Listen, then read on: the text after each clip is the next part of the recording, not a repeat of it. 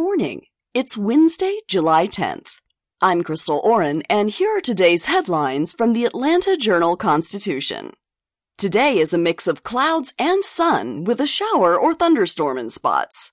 And it's humid with a high of 88, but a heat index of almost 100 degrees. Tonight will dip down to a more comfortable 74. Our top story is Hillary Rodham Clinton is coming to Atlanta to be honored with the Southern Christian Leadership Conference's Realizing the Dream Award.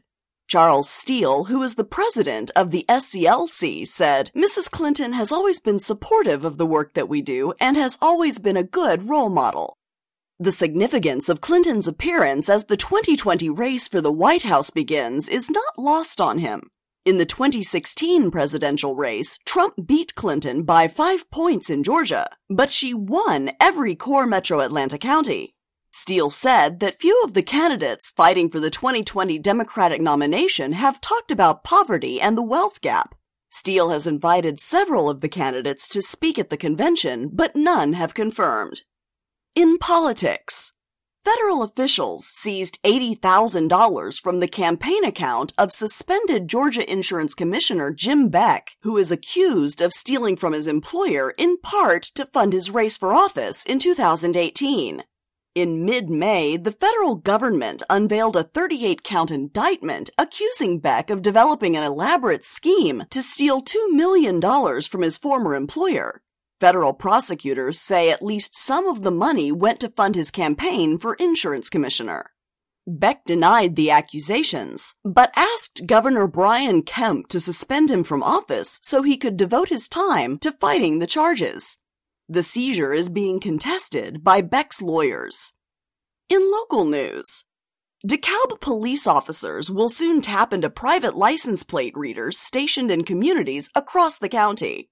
The county commission voted 7 to 0 yesterday to approve an agreement with Flock Safety, an Atlanta based company that markets itself as a crime solving tool for neighborhoods. Communities can purchase one of Flock's license plate readers for their area, using the device to log the license plate numbers of cars that pass by. They can read plates on cars going up to 75 miles per hour during both day and night and from up to 75 feet away. The neighborhoods that have flock cameras can now opt into the public private partnership with the DeKalb County Police Department at no cost to the county. Police officials said investigators will use the cameras to investigate specific crimes and not to monitor everyday drivers.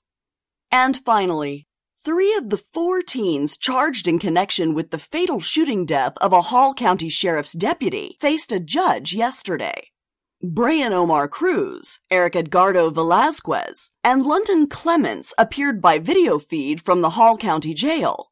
The fourth teen, Hector Garcia Solis, is believed to have fired the shot that struck and killed 28 year old Deputy Nicolas Blane Dixon.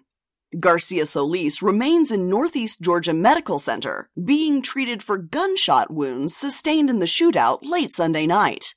Each of the teens now face a felony murder charge.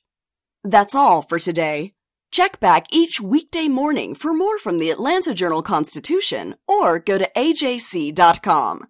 Have a great day.